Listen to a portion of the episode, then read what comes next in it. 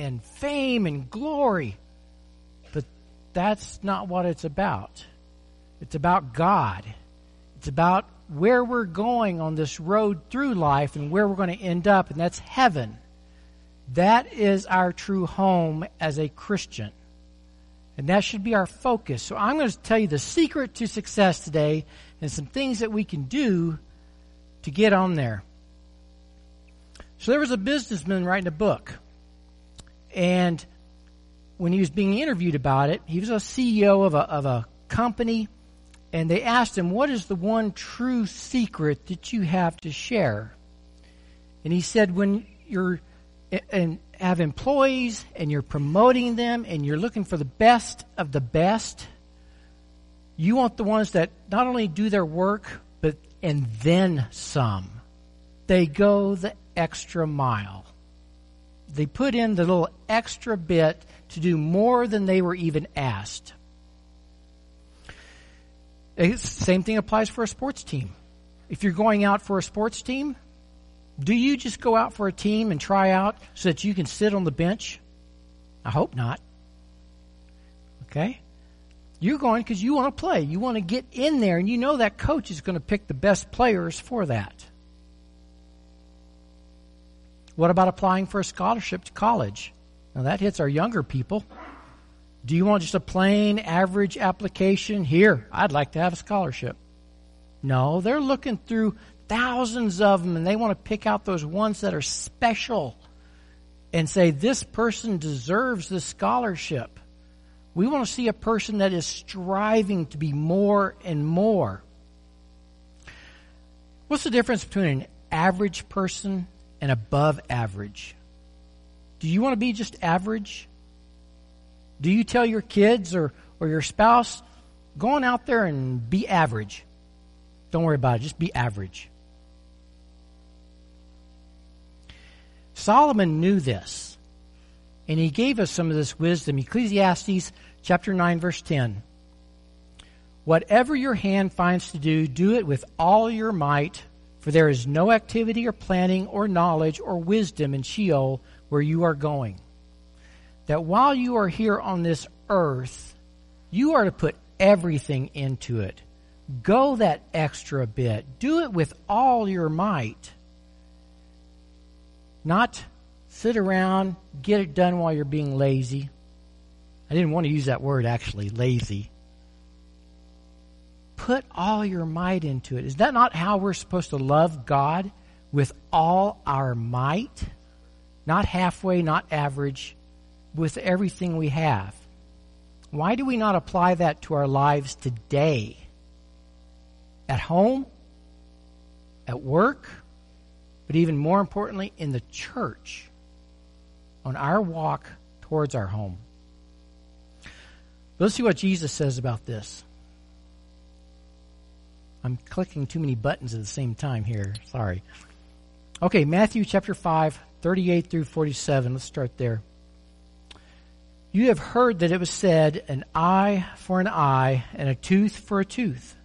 But I say to you, do not resist an evil person, but whoever slaps you on the right cheek, turn the other to him also. If anyone wants to sue you and take your shirt, let him have your coat also. Whoever forces you to go one mile, go with him too. Give to him who asks of you, and do not turn away from him who wants to borrow from you. You have heard it said, You shall love your neighbor and hate your enemy. But I say to you, love your enemies and pray for those who persecute you, so that you may be sons of your Father who is in heaven.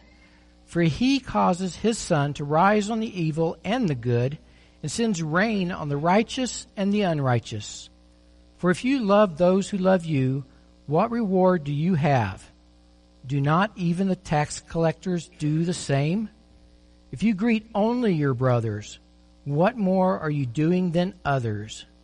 Do not even the Gentiles do the same? In all these verses, he's telling us do the extra effort. Go the extra mile. Do more and then some. He's telling us in our everyday lives. He's telling us that the world will do these things, and you, as Christians, should do extra. Don't be average. Don't just be what the world is, but make him proud. Make your father proud of what you are doing. That he can set his eyes on you and say, That is my child.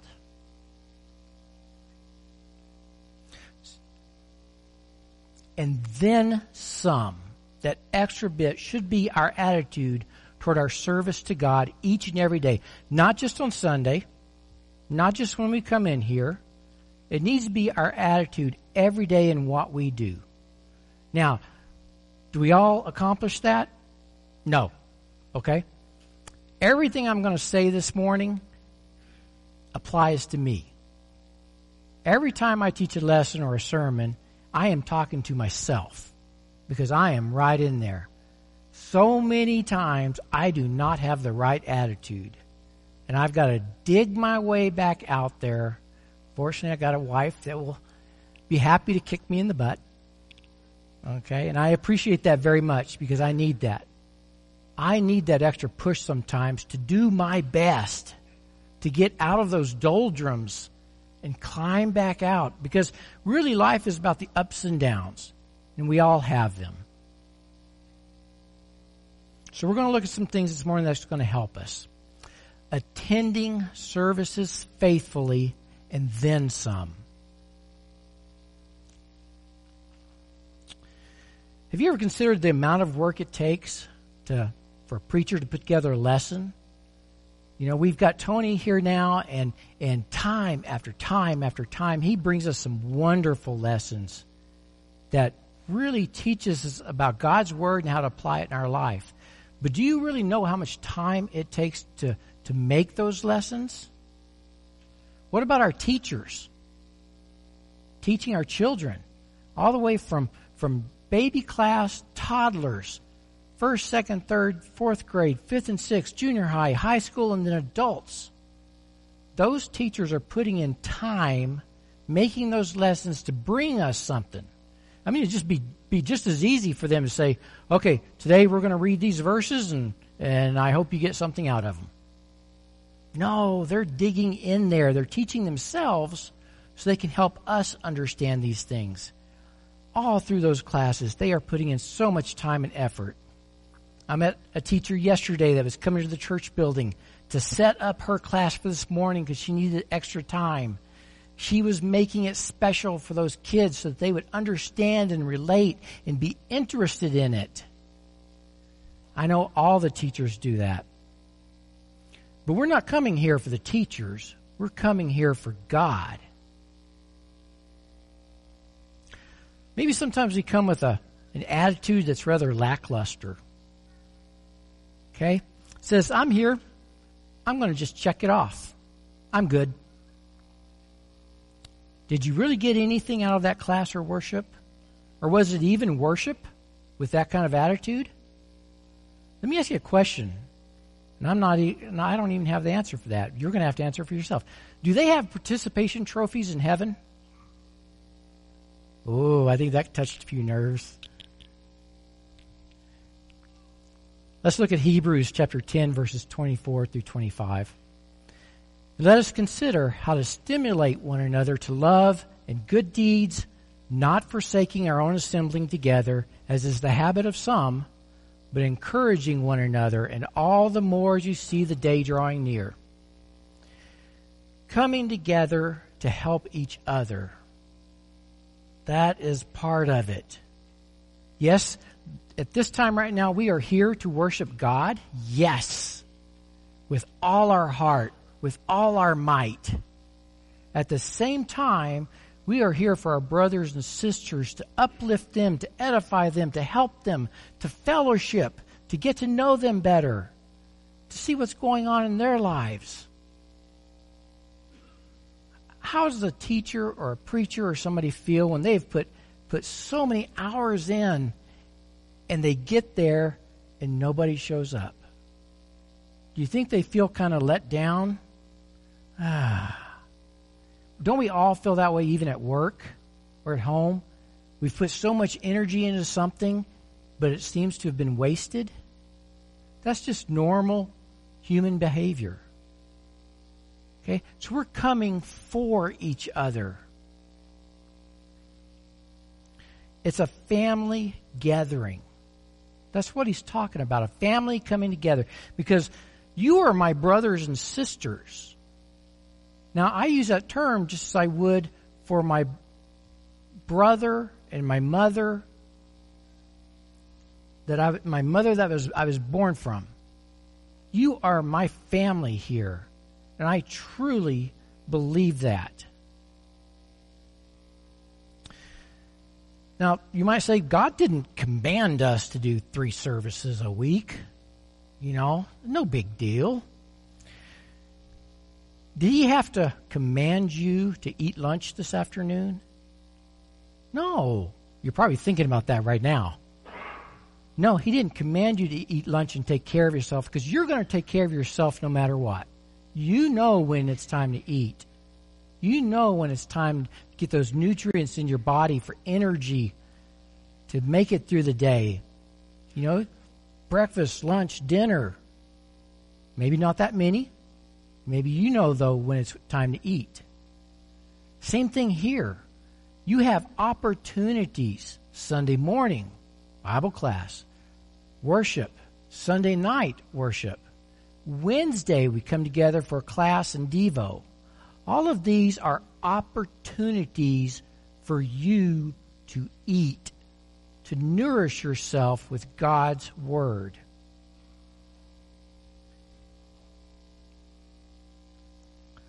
Let's look in Acts chapter 2, verses 42 through 47. They devoted themselves to the apostles' teaching and to fellowship, to the breaking of bread and to prayer. Everyone was filled with awe at the many wonders and signs performed by the apostles. All the believers were together and had everything in common. They sold property and possessions to give to anyone who had need. Every day they continued to meet together in the temple courts. They broke bread in their homes and ate together with glad and sincere hearts, praising God and enjoying the favor of all the people. And the Lord added to their number daily those who were being saved. Can you imagine having something that you feel so blessed with? A promise of a heavenly home that you want to share it with people, and then you want to be with other people who have that same belief, that same faith. That's part of why we have so many fellowship things, potlucks and everything. We're all about the food, but it's more than just the food. It's about coming together for each other. You know, just sitting there across the table from somebody and saying, How has your week been? What's going on in your life? If you remember this morning, one of the first things we did was get up again and circle around and greet people. We have been practicing that for a few weeks now, haven't we? Because it's practice and practice and practice. We have to get out of our comfort zone sometimes, be told what to do, but that's okay because as we do it more and more, then we accept it and we it's easier for us to do to meet people meet visitors, greet each other. It's an excuse to cross the aisle and see the person over here. Attend services faithfully and then some. Because it's spiritual food for you. There's an opportunity. There is not a command. You will be there every time the doors open. But if you put th- that idea and then some, it will benefit you greatly.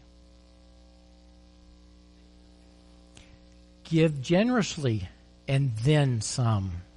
Now, I'm not asking you to look in your wallet right now for an extra 5, 10, or 20, okay? That's not what that's about. It's about your life and the attitude as a whole. But if you want to give extra, that's okay too. All right? Let's look at 1 Corinthians, well, 16, verses 1 through 2. I'm going to paraphrase it here. Paul is going to the Corinthian church and he's teaching them to give. He's teaching them to take up a collection. Why? to support somebody else. The Jerusalem church is having a hard time right now. There's a famine in that area of the land. They're suffering. And Paul is saying, if you'll take this up, hold on to it till I get there, and then once I'm there, we will take it to the church, and that will be of great benefit to them. Then later on, 2 Corinthians chapters 8 and 9. He's going on, on about the giving of the church, and he points out one especially, the Macedonian church. Why? Because they had taken what he had taught them to an extreme. And they were blessed. They were happy. They just wanted to help with everything they had. And it's actually one of the times when he had to tell them, stop. You ever heard a, a preacher or somebody tell you, stop giving? Well, he's actually telling them that because they were giving so much, it was hurting themselves. They were worse off than the church they were trying to help. But oh, to have that attitude, that attitude that I am going to give, I am going to give and help, I can sacrifice that. Then in Acts 4, at the latter part of the chapter, they are, they are helping so much that they're, they're selling their land, they're selling their possessions so that they can help other people. One that's pointed out in particular is Barnabas. Okay, now I don't know why they picked him because because he sold a tract of land and gave it to the apostles, just like the rest of the church was.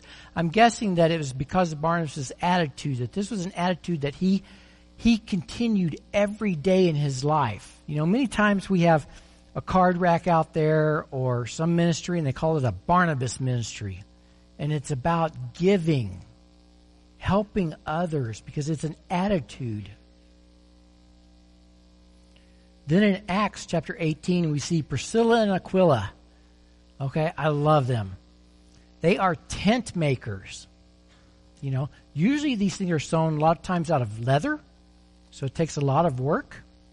Now, if you had your own shop, your own business, and you're you're just getting by, you're making enough to to pay the bills, put some food on the table, have some clothes, you know, it's a good job. You're going through there. But then this this man comes in town, he's teaching, and he's is the same belief as you, and you're just listening to him, and this is wonderful. This is what I need in my life and you're a tent maker? Well, come on, we'll share our work with you so that you can help support yourself. We know that Paul, as he went around when he really needed to, he was a tent maker, and he would do this to help support himself. Can you imagine giving up some of your work to somebody else to help them?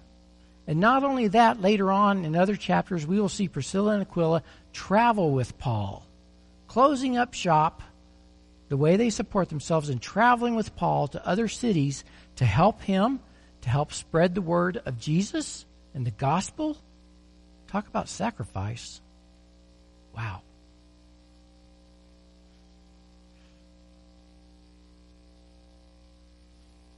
Generosity. Give generously and then some. Generosity is nothing more than kindness and then some. That's all it is. Can you be kind? Can you show that on a daily basis? And then add in and then some, that little bit extra for somebody else that might have nothing? We cross paths with people every day in every situation. And many of those people, we don't know what their life situation is. For all we know, they could be destitute. Or they could be extremely rich and wealthy. We don't know. Doesn't matter.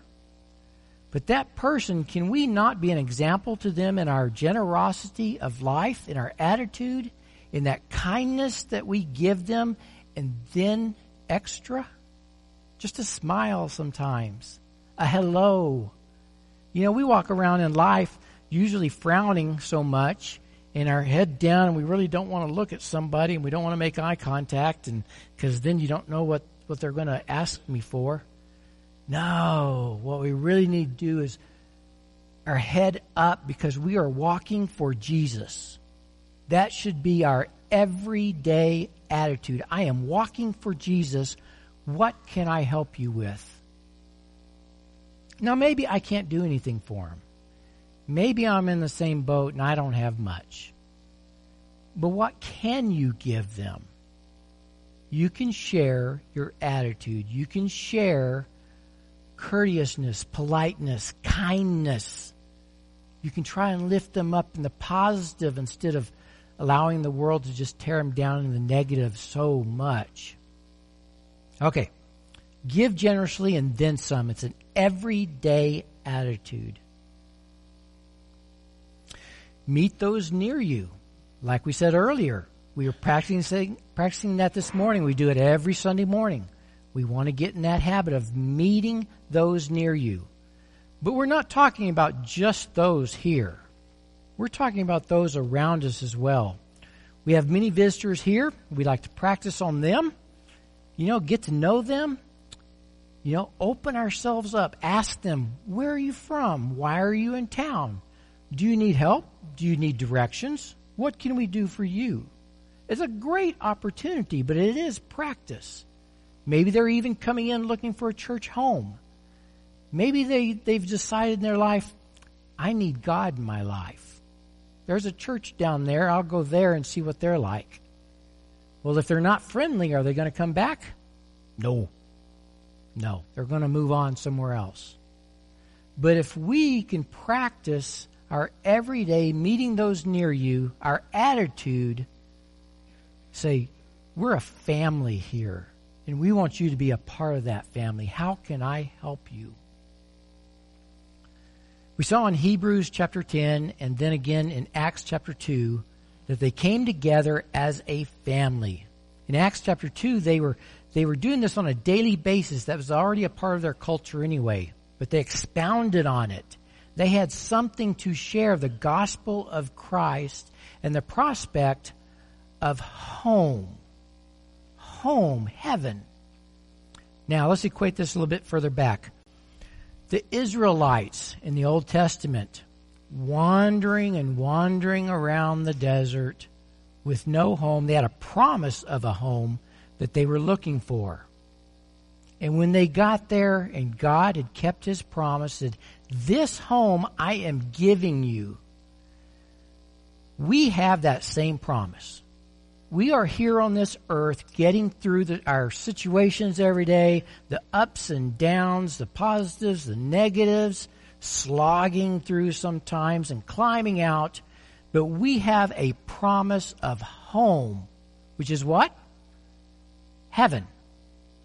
That's our home. That's where we're going. Now, just as the Israelites, I'm sure, and you know, as they're traveling, some of them passed away, passed off. They had distractions. They had temptations. There were idols.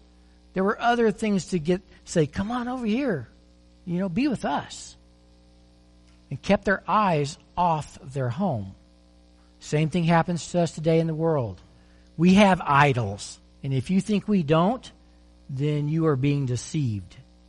There are so many distractions out there for us. And the devil is just saying, come on over here. Come on. You, you don't need to continue forward. Don't worry about that home. That's just, that's just words. That's old words. No.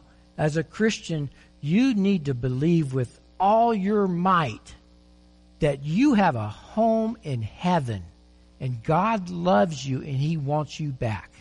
He wants every one of us back to his home. Luke chapter 10, verses 25 through 29. And the lawyer stood up and put him to the test, saying, Teacher, what shall I do to inherit eternal life? And he said to him, What is written in the law? I love the way he throws the question right back at him. What is written in the law? How does it read to you? And he answered, You shall love the Lord your God with all your heart, and with all your soul, and with all your strength, and with all your mind, and your neighbor as yourself. And he said to him, You have answered correctly. Do this and you will live. But wishing to justify himself, he said to Jesus, And who is my neighbor? Okay? He was just wanting to poke some more holes in it. That's all he was trying to do. Jesus comes back to him with the story of the Good Samaritan. I'll read it off here. It's, it's verses 30 through 35. Jesus replied and said, A man was going down from Jerusalem to Jericho and fell among robbers, and they stripped him and beat him and went away, leaving him half dead. And by chance, a priest was going down on that road, and when he saw him, he passed by on the other side. But likewise, a Levite also, when he came to the place and saw him, passed by on the other side. But a Samaritan, who was on a journey, came upon him, and when he saw him, he felt compassion and came to him and bandaged up his wounds, pouring oil and wine on them, and put him on his own beast and brought him to an inn and took care of him. On the next day he took out two denarii and gave them to the innkeeper and said, Take care of him, and whatever more you spend, when I return, I will pay you. So Jesus asked then in the next verses, 36 to 37, Which of these three do you think proved to be a neighbor to the man who fell into the robber's hands? And he said, The one who showed mercy toward him. Then Jesus said to him, Go and do the same. Should that not apply to us in our everyday life? I mean, we hear tales of somebody going out of their way to do this big, huge thing, and that's wonderful. I'm glad for that. But what about us as Christians in every day and the people that we meet and cross paths with? Should we not have compassion on them? Should we not be telling them about our home and the promise of that home? so many of these people we look at and we're like, eh, I'm not comfortable with them. I'm not comfortable meeting them. I'm not comfortable with hearing their story. I, I don't like talking to people. I, I know we're all different, okay? I understand that. I'm asking you to get out of that comfort zone because really, what is the church? It is people. It is people. This is the church, not the building, not the grounds. It's the people, the family that's right here. This is the church. And we cannot be closed minded and, and hold our hand out there and say, I don't want any part of the world. Because they are people too. And the church needs them just as God wants them back. And it is our job to show them the right way. I'm not talking about going out and grab them by the arm and pull them in. I'm talking about in how you live every day, the example that you set. Do you show people Christ in your everyday life? Or do you just show it on Sunday? Ponder that for a little bit. Be the best person we can be to everyone and then some. Go that extra bit. Next, be dependable and then some. Be dependable. Now, Luke 17, verses 7 through 10. Which of you, having a slave plowing or tending sheep, will say to him when he is coming from the field, Come immediately and sit down to eat? But will he not say to him, Prepare something for me to eat, and properly clothe yourself and serve me while I eat and drink, and afterward you may eat and drink. He does not thank the slave because he did the things which are commanded, does he? So you too, when you do all the things which are commanded you, say, We are unworthy slaves. We have done only that which we ought to have done. The very first thing we need to get across and, and understand is that we are slaves to God. We are servants to God. I really like verse 9. He does not thank the slave because he did the things which were commanded. He did exactly what his job said to do. He didn't go that extra mile. He just, he did what he needed to. And he was paid for it.